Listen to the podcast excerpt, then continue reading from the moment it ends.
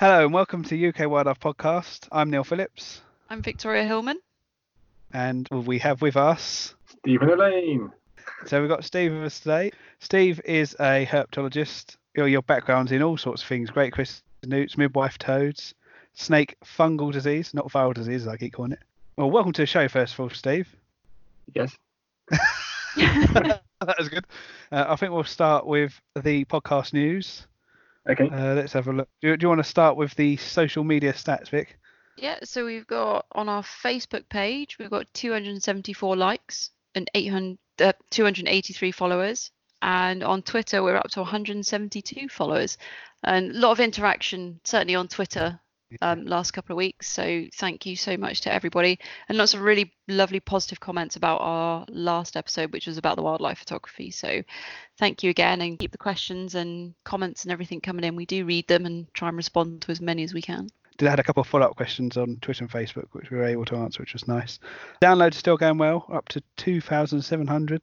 That's pretty good. I can't remember. We were over 2,000 last time. Numbers racking up. So thanks everyone for downloading, sharing the podcast.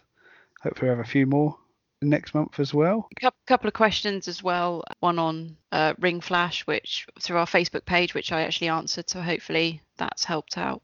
And yeah, just lots of really positive feedback about the wildlife photography episode. Everyone seemed to really enjoy it and lots of tips picked up from it. So We shall move on to the news. I'll start with a bit of good news. Coul Links or coal links. I can never, never. I heard it pronounced both ways. Apologies to the, wrong one there.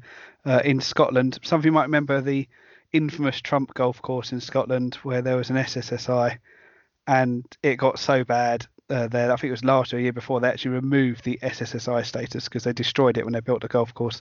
This really uh, rare sand dune habitat in Scotland. And a similar thing was threatened to happen. A totally different billionaire this time, trying to take over a big chunk of Scotland, turn it into a golf course. But because the Trump golf course never delivered on the jobs and various other things, and environmental damage was seen as too severe, they've actually blocked planning permission for it. Hopefully that's the end of it.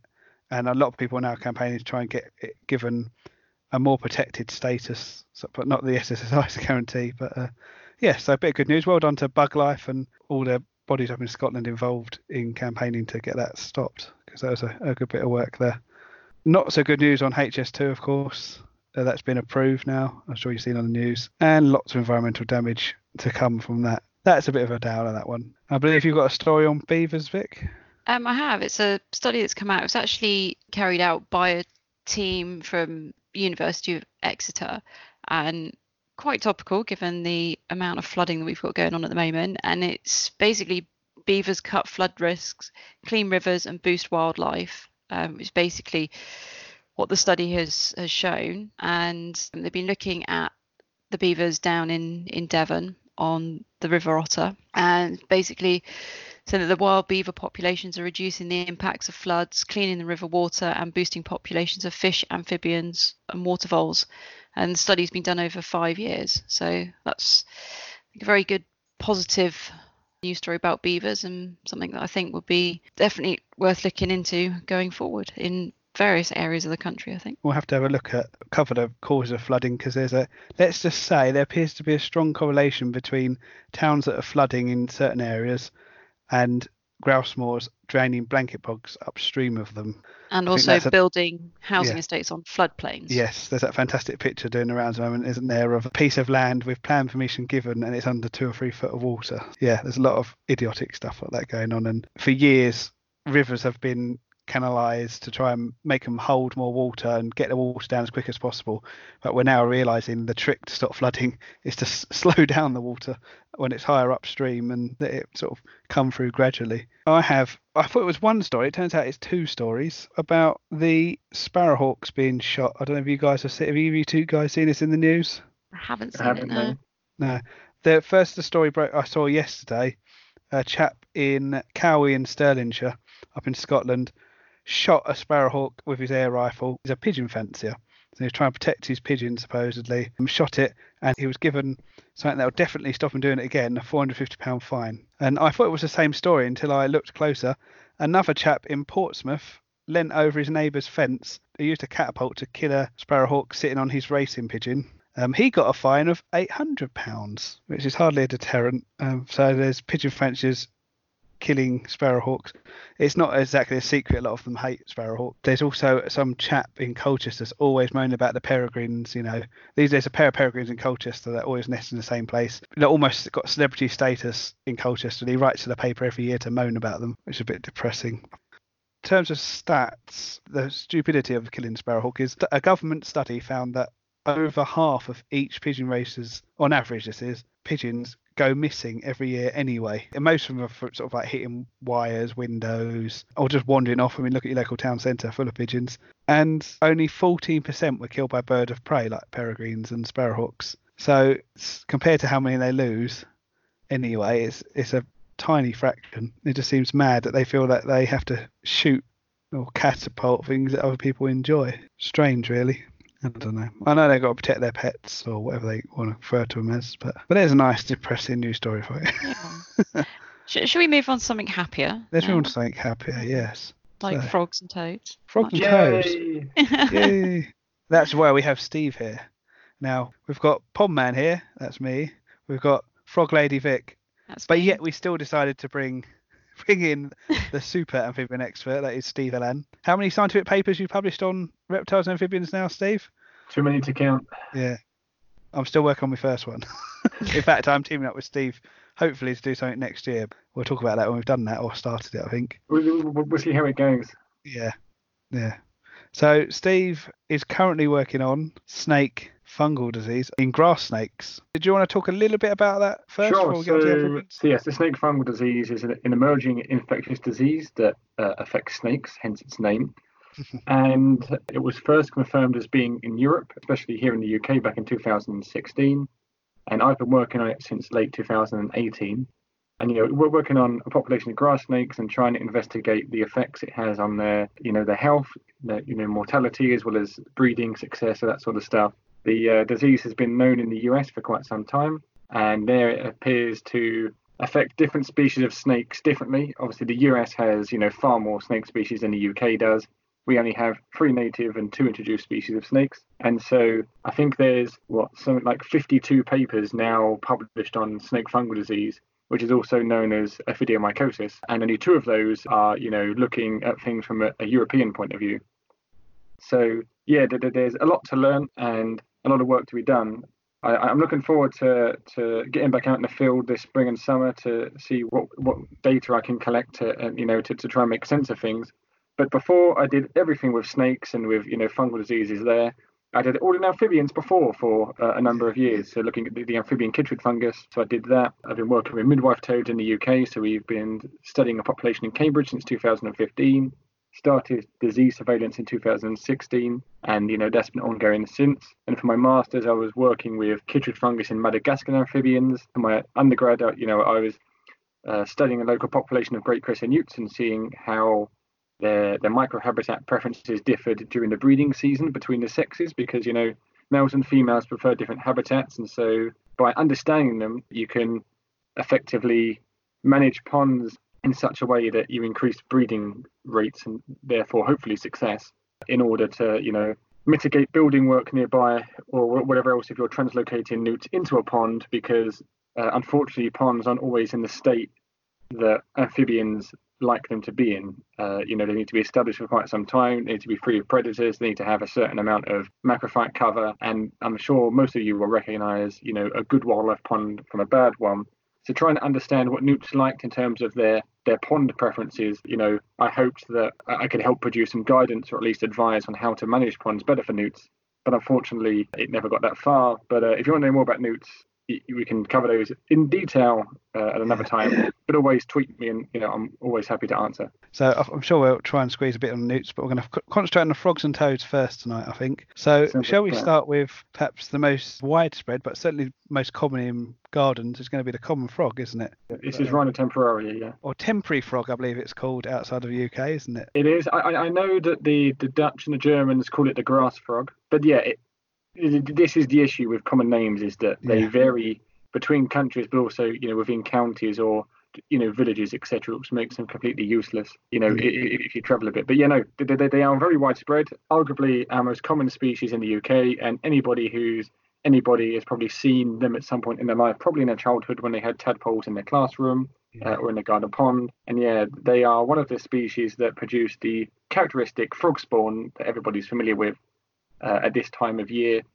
Uh, well, from this time of year going into you know early spring. It depends on a number of factors as to when and why frogs spawn. Uh, they're usually the first to find the ponds, I believe, too, aren't they? Out of all the species, uh, you know, they, they, although they do have some loyalty to their breeding ponds, they tend to wander a bit as well more. Well, I And- think and- our, when we when we moved into our the house that we're in now, Mm. that we when we moved in, our garden was grass and decking, and that was it. It was devoid of any wildlife. And I built the pond. I dug the pond the first year we were in, and within a couple of days of filling it with water from the the water butts, went out, had a look, and had a little frog sitting in there, and has been with us ever since. So yeah, they you know they're there and they will find it. Fingers, Fingers crossed, crossed. I shall have some spawn soon. Yeah, not seen mine yet. No. Not seen them yet. So the, the, the important thing to note with frogs is, is that you know you're both pers- perfectly demonstrated that you know that they're in the environment, and there's this Mm. misconception with amphibians because they have this double life where they breed in the water, they live on land. That as soon as it comes to spring, frogs live in ponds. They do, but they spend a lot of their time in the terrestrial environment as well, which is why if you dig a pond, they gravitate towards it. And a lot of people often ask me why they don't find frogs in their ponds that have been established for quite some time. And unfortunately, in some places, there just aren't enough ponds in that environment, particularly you know in urban centres, to act as Yeah. stepping stones to allow frogs to disperse and you know find new ponds. I have to admit, like with you saying that, Steve, it's it's really interesting because when we moved here, to the best of our knowledge, we're the only garden on the estate that actually has a pond.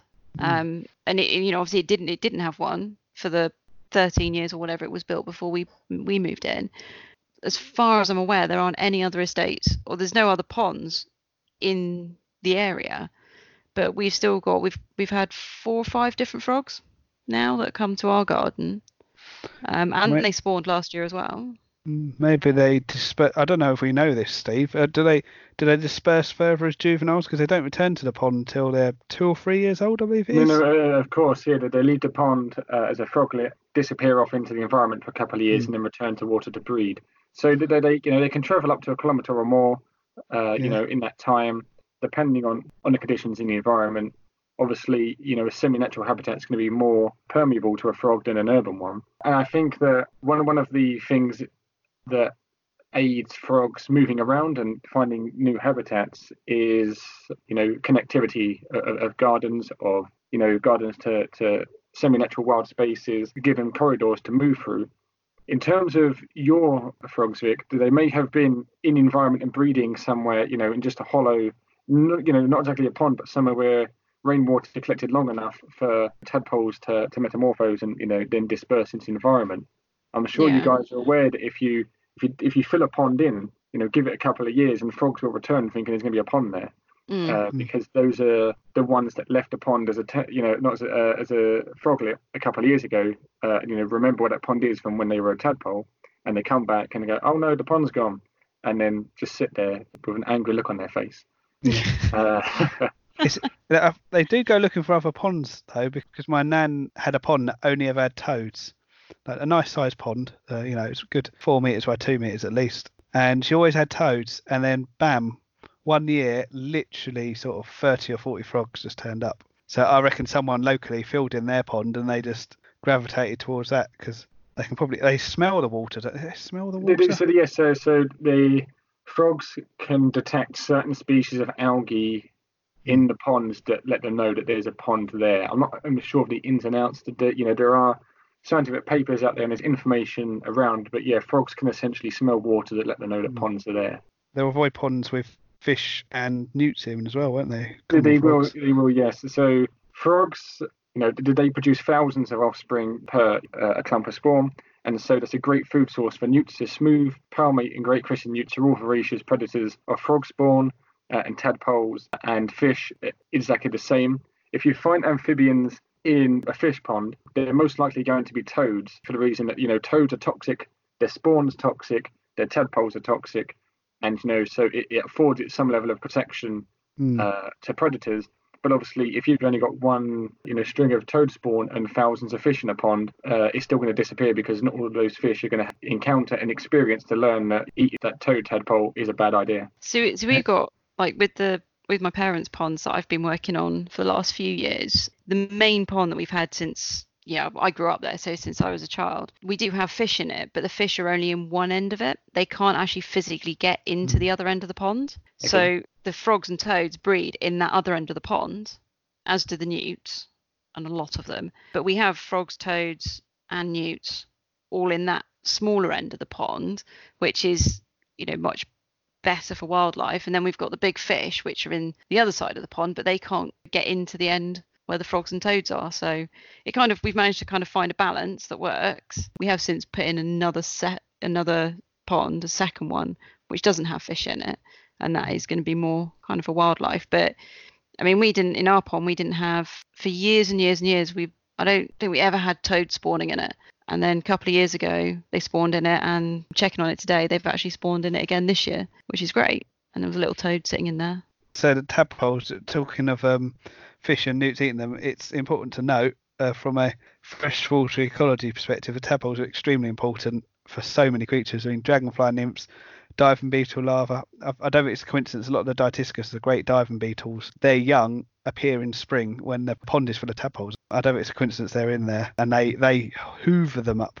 Well, they hoover them up. They actually stab them with their fangs and suck them dry. There's a lovely thought for you, Vic. Nice. Um, anything that's predatory is going to be eating them basically. And, Oh uh, no, it's, it's, it's the reason why frogs play the numbers game. You know, Yeah. only two of them need to make it to adulthood for that population to remain stable. Yet they produce thousands of young. You know, they don't have any level of parental care. You know, they just spawn, disperse into the environment, and let the you know the tadpoles fend for themselves. So you know, there's high levels of predation. You know, are important as you say for the you know the foundation of the rest of the ecosystem.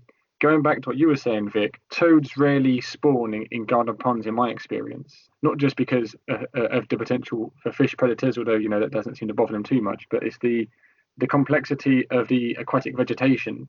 So there are sites that I've surveyed where I've seen toads in amplexus, in, in a breeding embrace. I've seen toad tadpoles, but I've never seen their spawn. And the reason being is they like to hide it amongst aquatic vegetation. I imagine it's something to do with the fact it comes out as a string as opposed to a clump. So the female needs some way to anchor it to be able to help it be laid, as opposed to the clump that you know you can just push out and just leave there to float away uh, once it's absorbed uh, the water and stuff. So yeah, the the toad toad spawn tends to be somewhat more concealed than frog spawn. You know, if you have a frog spawn on the pond, Mhm. it's quite obvious it's there. Toad spawn, not so much. yeah, I, I think with easy- this one, because like a couple of years ago, we just so we went about five years without having any, didn't even see, you know, see a frog, no frog spawn or anything. So I said, right, just need to overhaul the pond, put some more vegetation in it. That smaller end is now really for wildlife. That's it's been done. There's a lot more vegetation in it. Like checking today, there's an awful lot of toad spawn, and it is. It's just wrapped around all the vegetation in there. So I don't know. Maybe I've just got the magic touch, and they like my ponds. and of course they're long-lived toads, aren't they? So even if they only have spawned successful once in their 20, 25 years, they'll is it 25 years, I believe, Steve? Yeah, they, like they, they can live a long time. Yeah, Yeah. Uh, it may even be more. I'm not sure off the top of my head, but yeah, they, they, you- it- this is the one thing that Mm. people are always astonished that reptiles and amphibians can live for Yeah. quite some time. As far as we're aware, the longest great crested newt in the wild was about 20 years old. And yeah, you know, for frogs and toads, they can easily do that plus some more. Reptiles, it's even more than that. But yeah, no, they, they're very long lived. And as long as, you know, they're able to navigate all of the challenges that life throws at them, they should be able to, you know, survive for quite, uh, you know, to quite ripe old age and hopefully breed a few, a few times during their lifetime uh, to keep their species going. Yeah, so, so staying with toads, uh, I suppose we should talk about the differences between the two. I mean, the, the basic Oh, one no, is sure. frogs have a smooth skin, doesn't it? And toads have a, a, a knobbly skin. We won't get into the whole are toads and frogs really separate groups because once you get out of Britain, it kind of falls apart the whole difference from frog or toad. It, it does. I think the easiest way is to tell frogs and toads apart in the UK. If you look at them face on, frogs tend to have a. Uh, they look like they're wearing a mask around their eyes, so they've got those dark patches behind their eyes that go down to their eardrums uh, that form almost triangles. Toads don't have that. Toads, that you know, the pupil uh, is black, that's surrounded by almost a copper-coloured disc, and then they also have uh, their their poison glands, their parotid glands, on the back of their head, sort of where the neck region is. Frogs are all sorts of colours. You know, this time of year, females can be bright red.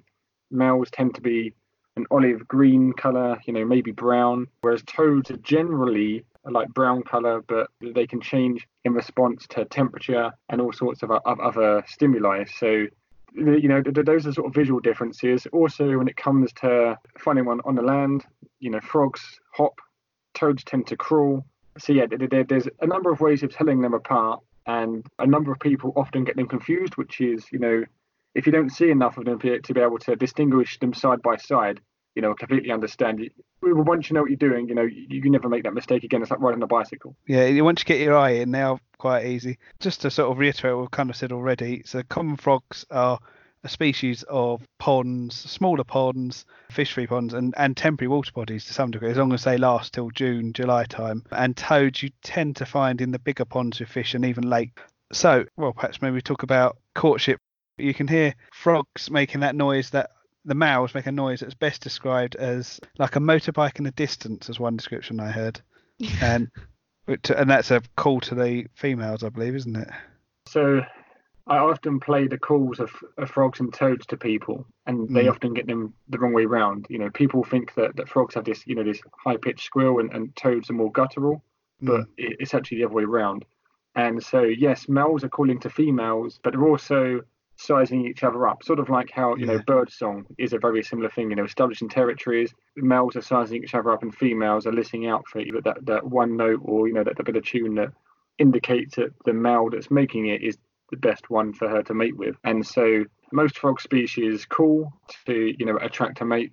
It, it seems to work. Some of the examples that I think on top of my head where they don't is where you know in the tropics where they live uh, around waterfalls, so like torrent frogs, you know foot flag waving frogs where because mm. the background noise is so loud, you know, if they were to call, they wouldn't be heard. So they, you know, have other modes of communication, yeah, such as cool, waving with their feet or, you know, nodding and all sorts of stuff. So yeah, they you know, they call uh, around the ponds. You know, around this time of year, uh, maybe give it another couple of weeks when it gets a bit warmer. If you go down to a pond, even in the day, you know, if, if there's enough frogs there, you'll be able to hear them calling. Toads mm. tend to call more at night this is the thing when it comes to courtship in, in mm. toads especially they have a number of basic rules that you know identify as females. And those are is it in or near a pond? Is it silent? And is it moving? And if it you know if all three of those are ticked it must be a female toad. So toads can often think that frogs are, are their own species yeah, or you know, I've seen them grappled onto Great Crested Newt and I've had to free the newt because he's got you know a toad uh, riding it. I've seen pictures online of, of toads attached to American bullfrogs. I've seen them attached to goldfish. Mm. There's uh, a site I'm on to just outside of Cambridge that's a crematorium, and you know sometimes you find toads you know attached to all sorts of you know litter that's been left behind, like plastic bottles or oh. uh, plastic flowers that have blown in the wind and you landed it in, in the pond.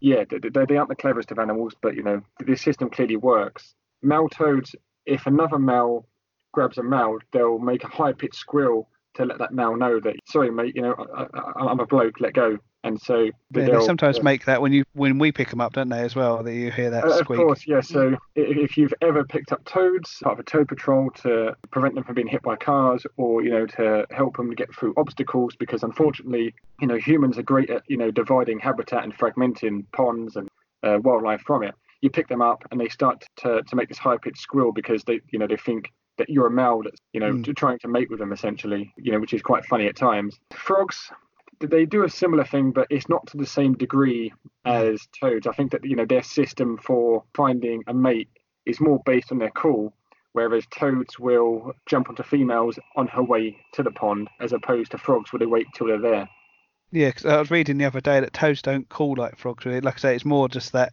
high pitched squeak. Wait, get off me. It, uh, it is, and and you, you can go down to you know some ponds at night and hear toads calling, but it tends to be a solitary male or two yeah. that you know hasn't managed to partner up with a female on oh, the way to the pond or you know in that immediate area before you know everything kicks off. Mm. Yeah, because you talk about them gripping things. There's I remember reading as a kid, and I have seen a couple pictures on Twitter of them where unfortunately they've grabbed a koi carp by the gills around the head, and they've actually suffocated this koi carp, much to the annoyance of the owners.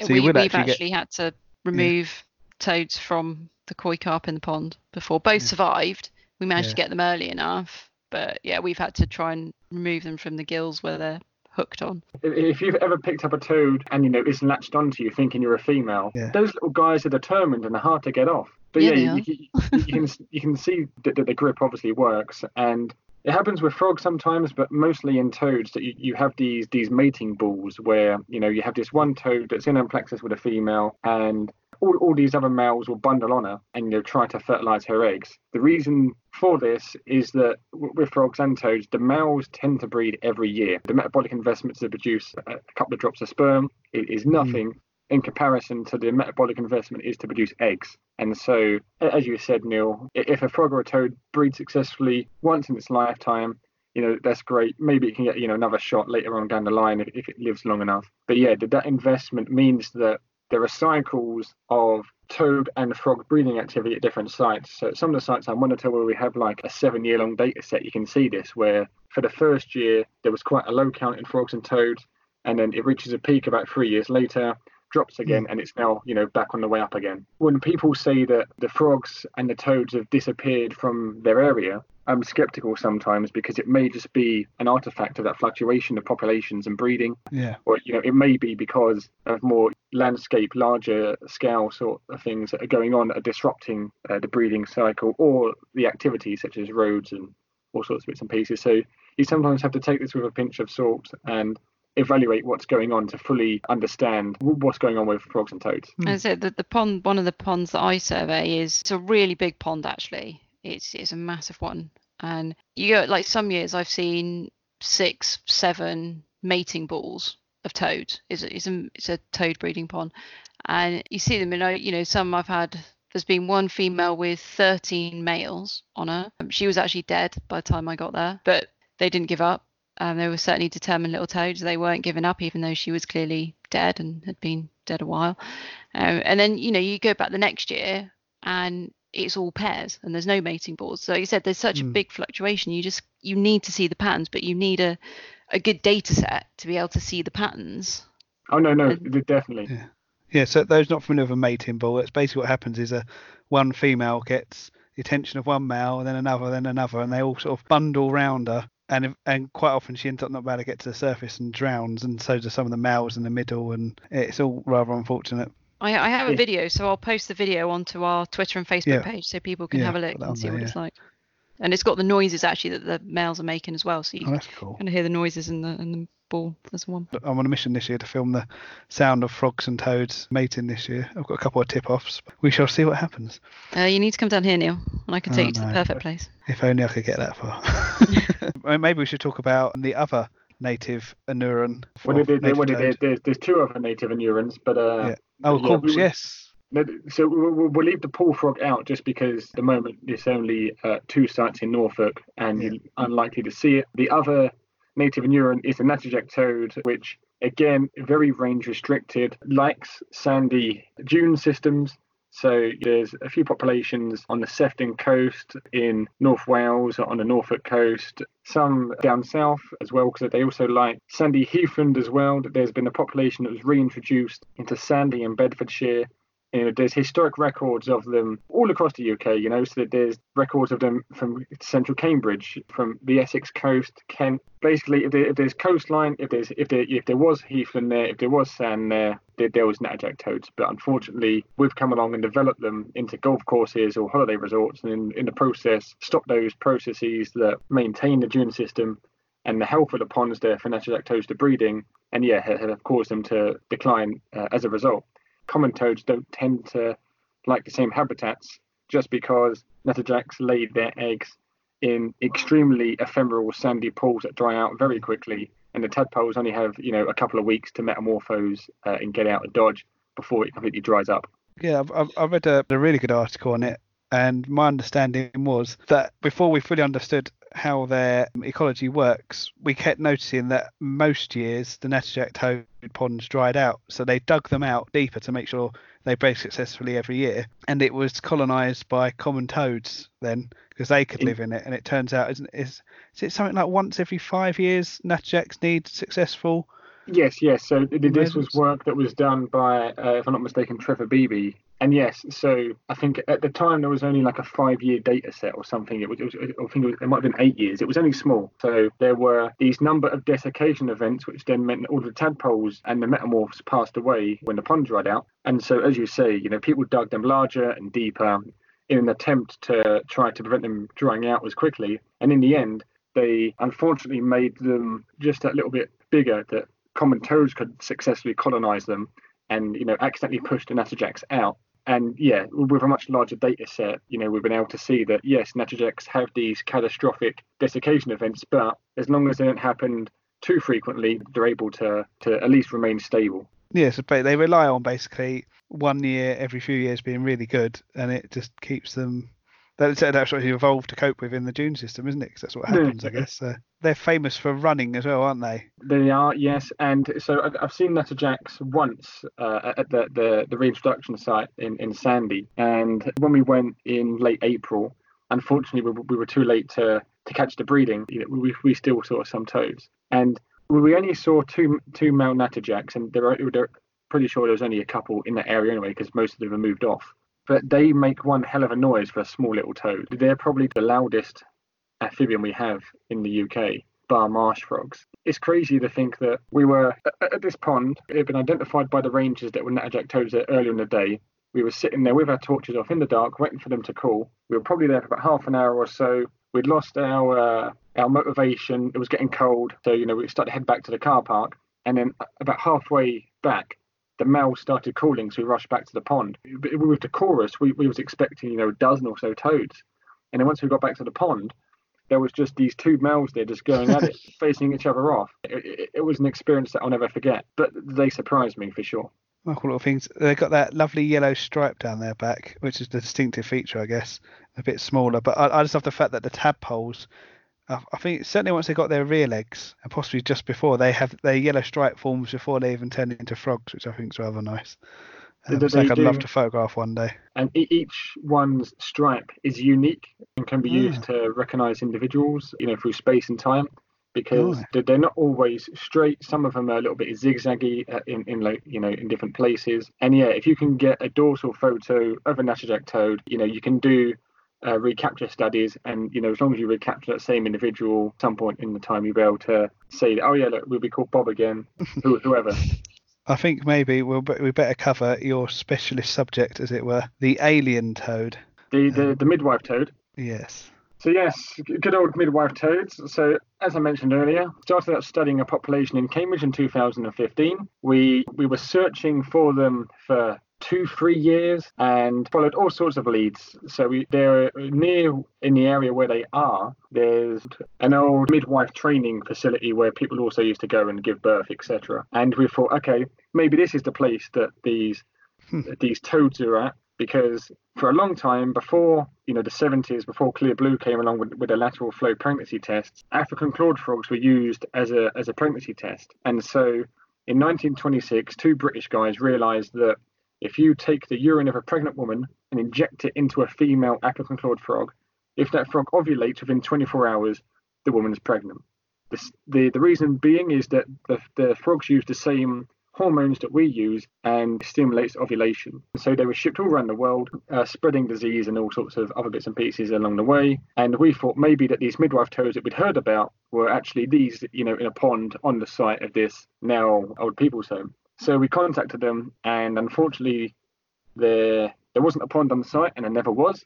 So you know that ruled that situation out. So then we looked at the area on a map where we thought they were, counted up all the houses, and did a massive mail drop, and got some responses for some people. And you know that's how the study started. And since then, we've had a you know a growing community engagement uh, with, with the residents of Cambridge. You know some of them have young kids. You know, they've got involved. They've you know brought their their friends home from school to come see the toads. See they've done show and tell at school uh, or whatever else with the project. Everybody's happy to let a couple of nutters in the back garden for a few hours every now and again when the weather's nice, which, you know, which, which I think is great. But they also keep us well fed with copious amounts of tea, biscuits, and coffee and cake and whatever else that they can. Which is, which is where you go, up. really. Oh yeah, of course this It's not for the midwife toads. It's, it's for the it's for the free tea and biscuits. Yeah, you're a student. You know, you know how to get your free tea and biscuits. exactly. But, but they make us work for it because the toads aren't aren't the easiest to find. So me and my colleague Mark Goodman, we developed a, a way to, to to find them, which has now been downloaded from ResearchGate over a thousand times, or at least read. And and yeah, essentially, they like to hide in small cracks and crevices. As a toad, they're only the size of a 50 pence piece. They're quite small, and the males make this high-pitched beeping sound to attract a mate as well as to you know size each other up you know claim territories all that sort of stuff and like with anything you get near it and they go stum so we got a recording of one using a frog life Dragon Finder app and would play it when we were near where we thought the toad was and obviously the toad trying to get on with a female trying to court her would call back trying to tell this male to go shove it and would reveal where he was. So our capture rate went through the roof, roof after we we discovered that. The bad thing is, is that only works for males. Females don't call. They tend to be quite cryptic. Midwife toads get their name because the males carry their eggs around, which is quite weird for you know an amphibian. They tend to lay them in water or you know at least somewhere damp. So yeah, so they breed terrestrially. You know, they live their whole life terrestrially, apart from the point you know when they're a tadpole. Mm. And so they tend to breed about May time up until August. And the male will take the eggs and go sit somewhere that's damp, dark, and warm, and incubate the eggs, as it were, for two to six weeks, depending on, on the weather and you know the, the environmental conditions. And then when those eggs are ready to hatch, he will find a pond or a body of water, deposit the eggs, and the tadpoles will hatch out and go swim away. How does he carry the eggs around? So the eggs are laid on. The best way to explain it is that the eggs are laid on this elastic band, and basically when the female lays the eggs, he fertilizes them and then wraps them around his own legs. And I've heard it best described as trying to put on your trousers without using your hands. Uh, and you know, when you see the when you see the transfer of eggs, uh, I haven't seen it myself, but there's plenty of videos on YouTube. It looks just like that. So he'll go off and incubate those. When you're looking for males underneath paving slabs or plant pots or whatever else in these people's gardens, those are the areas that he's guarding because he knows they're going to be good for taking care of his eggs there. A because it's damp, dark, and warm, but B there's no predators there and there's probably food nearby as well.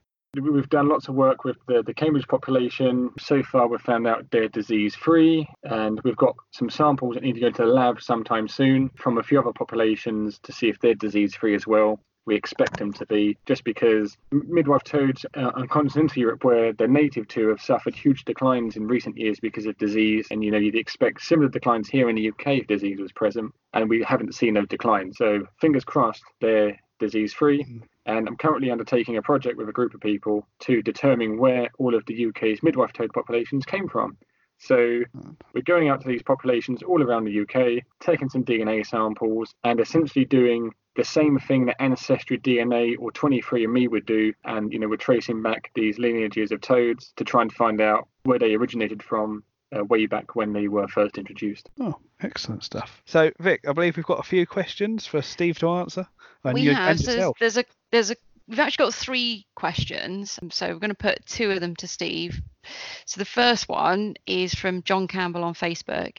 And he's actually asked what effect does gritting have at this time of year on our amphibians? Okay, so although gritting is seen as a, a mandatory exercise to try to prevent roads icing up and therefore crashes and God knows what else happened when motorists are trying to get home from work or take the kids to school or whatever. It can have disastrous effects on our amphibians. So their skin is very permeable. You know, they, they use it to breathe, they use it to uptake water, to uptake ions, you know, all these sorts of bits and pieces. And therefore, if you add salt to the environment for, you know, for a freshwater animal, it can have disastrous effects. There are studies that show when toads come into contact with salt on a road, they'll turn around and avoid it. Uh, the reason being is that it dries out their skin and they need their skin to be moist to be able to breathe, for it to uh, function. You know, it's their most important organ. And so by impeding its ability to do its job, you're threatening the life of the animal. Toads are, tend to be quite hardy, frogs are a bit more sensitive, and, you know, newts as well, they're highly susceptible. So that's why you don't find any aquatic amphibians that live in, in marine environments is because they'd simply just dry out due to osmosis. Some species have some level of ability to be hardy against brackish water, but most of them tend to avoid it at all costs just because it, to them it's a death sentence. Cool. Thank you very much. And it should actually probably say like a lot of the gritting that takes place certainly in this country, it's all done with rock salt, which is why Steve was mentioning about the salt side of things. Yeah. It is actually rock salt that they they tend to put. And there was actually I did actually I found a couple of things where there's uh, somebody in Wales where they've had a big problem with this and they're seeing declines. And he's actually suggesting that instead of gritting with rock salt, that they use sawdust instead because it would be better for the amphibians because you're not putting that rock salt into the environment. It's also an issue for where there's tunnels under roads to mitigate building works for wildlife, etc. Because engine oil and rock salt tends to to accumulate underneath there with the rain. And so for amphibians that are passing through, they'll encounter those toxins and you know uptake them in their skin and unfortunately uh, suffer the consequences. Whereas animals such as reptiles and mammals that are more hardy and have you know a much tougher outer skin tend to do far better with rock salt and roads, it's not just the amphibians that are you know, being affected, but if that water runs off into the local environment, the, the salt can affect the salinity of soils, of ponds, of you know all sorts of bits and pieces. So lots of animals and plants can be affected. Lots of people use amphibians as an indicator because they're the ones that you can see this changing most visually. Yeah, I think, I think frogs are the first things to suffer under acid rain, aren't they? Weirdly, before the fish. You wouldn't think it'd be that way around, but apparently the frogs die first. They're the canaries in the coal mine. Yeah, of course, it all, again comes down to the changing of the water chemistry, making it more acidic. And yeah, unfortunately, because they're highly susceptible, they are the, as you say, the canaries in the coal mine. Um, and then we had another one, and it's not. This has actually come from several different people, and it was kind of Okay. a discussion that was going on on Twitter, and it's you know something that I've seen this year as well. So, kind of any thoughts on why in areas that generally frogs have always spawned before toads and quite a bit before toads, like several weeks before maybe the toads have spawned. This year in particular, a lot of people are seeing that the toads are spawning now, but there's no sign of any frog spawn yet. So it's kind of flipped. It's the other way around. No, no, there sure. seems to be quite a lot of people that are seeing that. Yeah, there's a lot of people that have, have said, yeah, we've we've seen, you know, the toads are spawning now, and normally our frogs would be spawning about now, and then the toads wouldn't be spawning until later. And I know checking one of my ponds today, we have toad spawn in it, but no frog spawn. And normally the toads around here would normally be spawning in about a month's time. So you know they're about a month earlier than they have been normally. So- in I think there's a number of reasons that are contributing to this. One is the fact that we've had a wet, mild winter, you know, which has potentially thrown off the amphibians slightly. Two is that they don't have calendars or watches, so they can't tell what the date is or what the time is. And so to be able to to queue up their their time to breed, they use environmental cues such as day length and temperature and all those sorts of bits and pieces. And toads, more so than frogs, are highly reliant on the lunar phase as well to synchronize their breeding. So I think one of the reasons why we're seeing toads breeding before frogs this year is these combination of factors of a mild winter, appropriate weather, and the lunar phase all being ideal for toads to breed. So much so that although it's slightly early, they think it's the right time to come out. And so to them, it could be the end of March. As we all know, it's only the end of February. But again, to them, they don't know any better. It's, really interesting, you know, seeing a lot of, so obviously there's a lot of reports. Interestingly, there was an awful lot of reports of frog spawn that came in after the weekend where Storm Dennis hit. And, you know, I know the frogs started appearing in one of the ponds that I, I keep an eye on. They were there over the weekend of Storm Dennis, but didn't spawn. And then that week after Storm Dennis, there was a lot of records suddenly start appearing where people have said we've got frog spawn. So they've obviously picked a, what we thought was a horrific weekend of weather. And for a lot of people, it has been, to be fair, obviously a very good weekend for the frogs. No, th- so they, some of them got caught out a couple of years ago when we had the beast from the east. So we, yeah, we had that nice mild warm weather, and then everything got really cold very quickly. And so everything came out to breed, you know, reptiles and amphibians alike. And then it got very cold. Ponds froze over, and you know a lot of animals died. And so that year was a, a bumper year for what is known as winter kill, which is where because ponds are fully frozen over, they deoxygenate quickly, and you know the animals inside suffocate essentially. And so I was at one of the residents in Cambridge in their garden, one of the people who we monitor her pond for midwife toads, and you know she called me up, and I went round there and helped her clean the pond out. And yeah, she's only got a very small pond. We took out about 35 dead frogs, and it, it was just a dead frog soup. And Mm. during the process, I may have screamed like a little girl, embarrassingly, because it turns out that one of these frogs wasn't dead at all and was just chilling with his dead mate. So, you know, put him in this black sack, and it hopped out towards me. And yeah, that's when uh, the scream was let out because I thought a zombie frog was coming to get me. Uh, I will mention now because you know it's a nice segue that if you do find any dead toads, frogs, newts, or you know any wildlife in your garden or local area, please report it through the Garden Wildlife Health Project.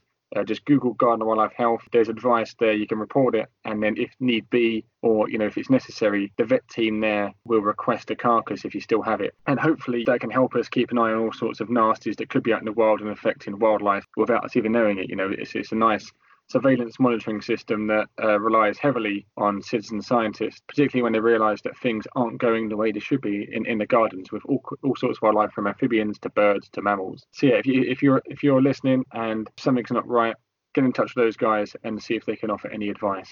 Hopefully, if a new fungal disease that infects newts or frogs or, or you know hedgehogs or whatever reaches our shores, we'll find out about it sooner rather than later. We have one last question that I actually kind of have the answer to this because I did research into it a while ago, um, and it's actually from Alan James on Twitter.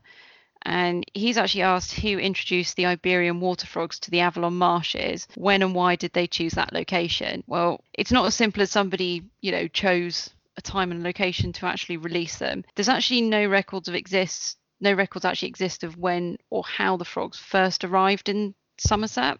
Uh, for anyone that doesn't know, the Avalon Marshes is actually um, it's quite a large area of wetland in Somerset around kind of Glastonbury Street area. Really, really important wildlife habitat for all manner of wildlife from invertebrates, plants, amphibians, reptiles, birds, mammals. But these frogs were actually well established by the 1990s and it, quite a lot of research into it. Water frogs are quite a popular animal to have in the pet trade, apparently. And it may be a result of a deliberate release. It's also possible they were inadvertently introduced as eggs or small tadpoles during the translocation of fishes between fisheries.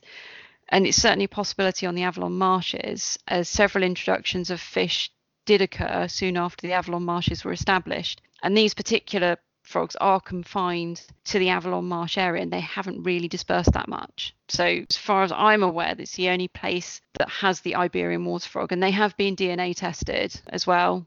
Uh, so they do know that that's what they are, and they. I mean, if you go down there, if anyone's been down to Ham Wall in particular, that's one of the places that the numbers are really high, and you hear the racket of frogs. That is the Iberian water frogs calling, and they do make a massive amount of noise. So hopefully that's answered Alan's question for him yeah, to the hmm. best of my knowledge, they aren't anywhere else in the country. I know there's a population of pool frogs not too far from me as well.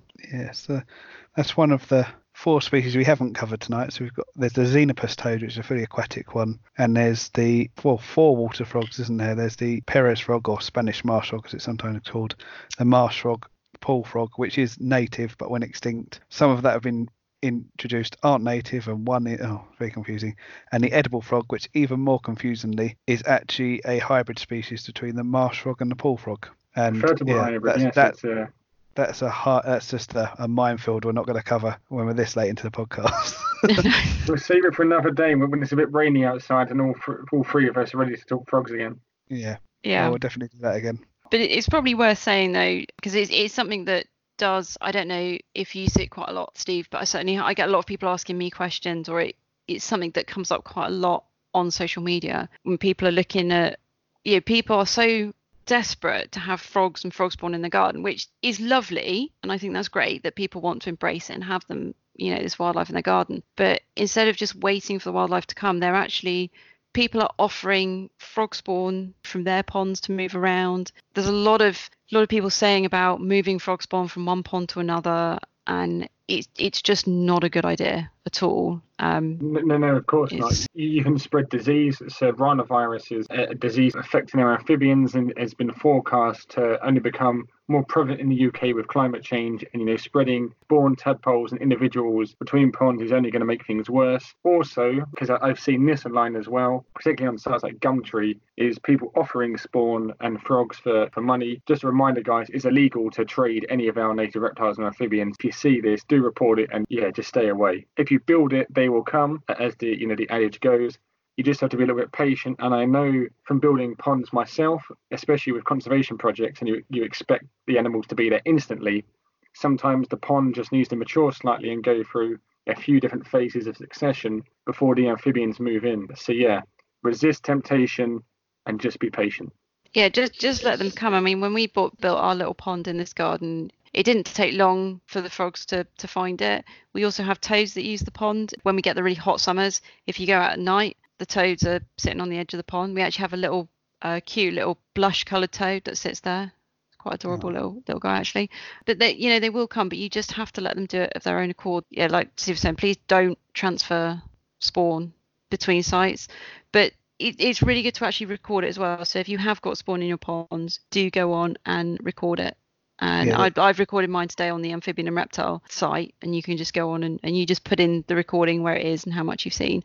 But it's really good to know we we get an idea of kind of timings, you know, what's spawning when up and down the country. So yeah, if you've got spawn, please do report it as well. And, and just a, a- a word of advice to people: if my uh, if my ramblings about amphibians have sounded like it's something that you want to get involved with, Mm. you know, please do go online and find where your local amphibian and reptile group is, your local ARG, and you know, volunteer some time with them through monitoring amphibians, through patrolling toad crossings, through you know, managing habitats, etc. And trying to do as much as we can to save local reptiles and amphibians, because unfortunately, over the past 60 years, they've had a really hard, you know, had a hard time, and you know, it's going to take uh, a monumental effort from all of us to reverse those declines and try to, to help the little guys. It doesn't help that they have an image problem as well, but we can overcome that together, I'm sure. Yeah, Yeah. I mean, you know, I get a lot of people say to me they love frogs and hate toads. And it's like, what's, you know, obviously there is a difference, but, you know, yeah, what's wrong with you? Yeah. Why don't you love toads?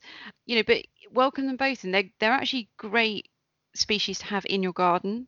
They're great natural pest controllers uh, Mm. in your garden, especially if you grow your own kind of fruit and veg and stuff. It's just making those little spaces for them. And everyone could do a little bit in their own gardens or, like Stu was saying, help out with local toad patrols, surveys, conservation efforts. Froglife have a great list of toad patrols, and actually, if you go on, I think both their Twitter and their Facebook pages, they're always posting toad patrols that need more volunteers. So if there's one that pops up in your area, even if you can just give one or two nights, it is an amazing. It, do, it does help so much. I was going to bring that up. Well done. Just to add to what both you guys have said, the ARG groups tend to be sort of county based. So there's uh, Steve's heavily involved in the Cambridge ARG. I'm heavily involved in the Essex ARG. And we have RAGS, which is Reptile Amphibian Group for Somerset Yeah. here. So, so sometimes it's yeah, it's usually the county first word, first letter of the word, and then ARG, or the other way, like you said, RAG. Kent is K rag, so they've done it the other way around. But it's just if you put in your county and amphibian reptiles, it should come up. We'll finish the show. Quick vote: frog or toad? What's your favourite Uh, out of the two? Oh, I'm gonna, I'm gonna say, gonna, although a midwife toad isn't a true toad, it sways it for me. It's a toad. It's a team toad for you, Vic. Do I have to choose? Yes, you do. Frog Oh, Lady Vic have to choose between your children. Are, are we talking UK species or worldwide? Oh, definitely UK species. UK. Um, I'd probably have to go for toads because the sheer characterfulness that they display during the breeding season. You know, when they're kicking each other off and they yeah, they're just great. So I think I'm going to go toad. See, I absolutely adore marsh frogs, but do you know what? I grew up in a house where we had toads, and like you say, they always look grumpy, but in a very friendly, grumpy way, like a children's Disney film character. It was just a, a grumpy character, don't they? Yeah, I'm going to go Team Toad as well. So that's free for free for the toads. So Yeah. sorry, frogs. we still love you. We Yeah. do still love you. Do you know? Maybe we should do a poll. See, see what the the listeners prefer I- out of all these. I will put it once once this podcast's gone live. I'm going to put a poll on our Twitter, yeah, and we'll, we'll- um, we'll- and I'll run it, and you you basically pick Team Frog or Team Toad. I think it's time to wrap it up. We've been going for a while. So, Steve, would you like to tell us your Twitter handle, etc.? Where can people find you online? Just Google my name and I- will appear. So uh, my Twitter handle is my well most of my name, so it's at Steve Allen, and the same for Instagram. And yeah, so if you want to know more about what I do, what I get up to, or, or you know, got any questions, feel free to to find me on the socials and shoot me a message there. And hopefully, I've infused some of you to to get more actively involved with reptile and, and especially amphibian conservation uh, in your local area. Yeah. So, and what we'll do is we'll actually put your your social media handles. We'll put them on the website, and we'll put them on our the UK Wildlife Podcast social media channels as well. So people, yeah, if you you can find Steve through us as well. Yeah. it's really good. Wonderful. Right, people that haven't found us through through the socials, as Steve put it. So UK Wildlife Podcast is search for UK Wildlife Podcast on Facebook and it should come up. On Twitter, we're UK Wildlife Pod, and we're on Spotify now. I think I mentioned that in the last podcast. We're up to about 70 followers on there now. If you like to listen to us, but we're not on the network you want us to be on, let me know and I'll uh, I'll put us on there basically. But I think I've covered most of the major ones now. Do you want to do your personal ones, Vic? Yeah. So People find you. on I just do the social media one. So you can find me at ViksPics, which is V I K S P I C S. You can follow me on Frog Lady Vic as well, but that is purely Frog and Toad. I don't post anything that isn't Frog and Toad. It's just that. And you can also follow my ongoing project, Forgotten Little Creatures, which is if you just type in Forgotten Little Creatures, it will come up. I'm UK underscore wildlife and Pomman UK, or one word, on Twitter. And again, search for UK Wildlife page or Pomman page on Facebook. It should come up. Vic has some workshops if you want to go and join her on photography workshops too. So Yeah, they're all out. they're all now live on my website, and you can actually search them through the RSPB Ham Wall site as well now. And we haven't mentioned your book in the last few as well, so have a look at that as well. That's quite a good book. Quick bit of uh, Vic news. Did you want to make talk about your book sales quickly? I don't know if you mentioned that in the last one. I am now. So I've actually had a really, really good year so far this year, and we're only kind of mid-February. I'm actually now only three books away from 500, from having sold 500, which is two thirds of the print run. Round of applause. Well. Um, so really, really happy with that. So thank you everyone. And I've actually just posted a book to Australia. So thank oh you very wow, much to the that's person in Australia that's purchased that book. It's on its way. It will arrive. Yeah, so there's plenty of frog pictures in that book as well, isn't there? There is So, a lot of frogs. And actually, there, there's quite a bit about the Iberian water frogs because that's obviously my local patch. So there's actually a little bit in there about them as Yeah. well. And when I finally write my book, there'll be plenty about frogs and toads in it as well. when I finally write it. Well, I think it's sign off time. Well, thank you so much for joining us, Steve. Uh, thank you so much. It's been really, You're really very welcome, interesting. guys.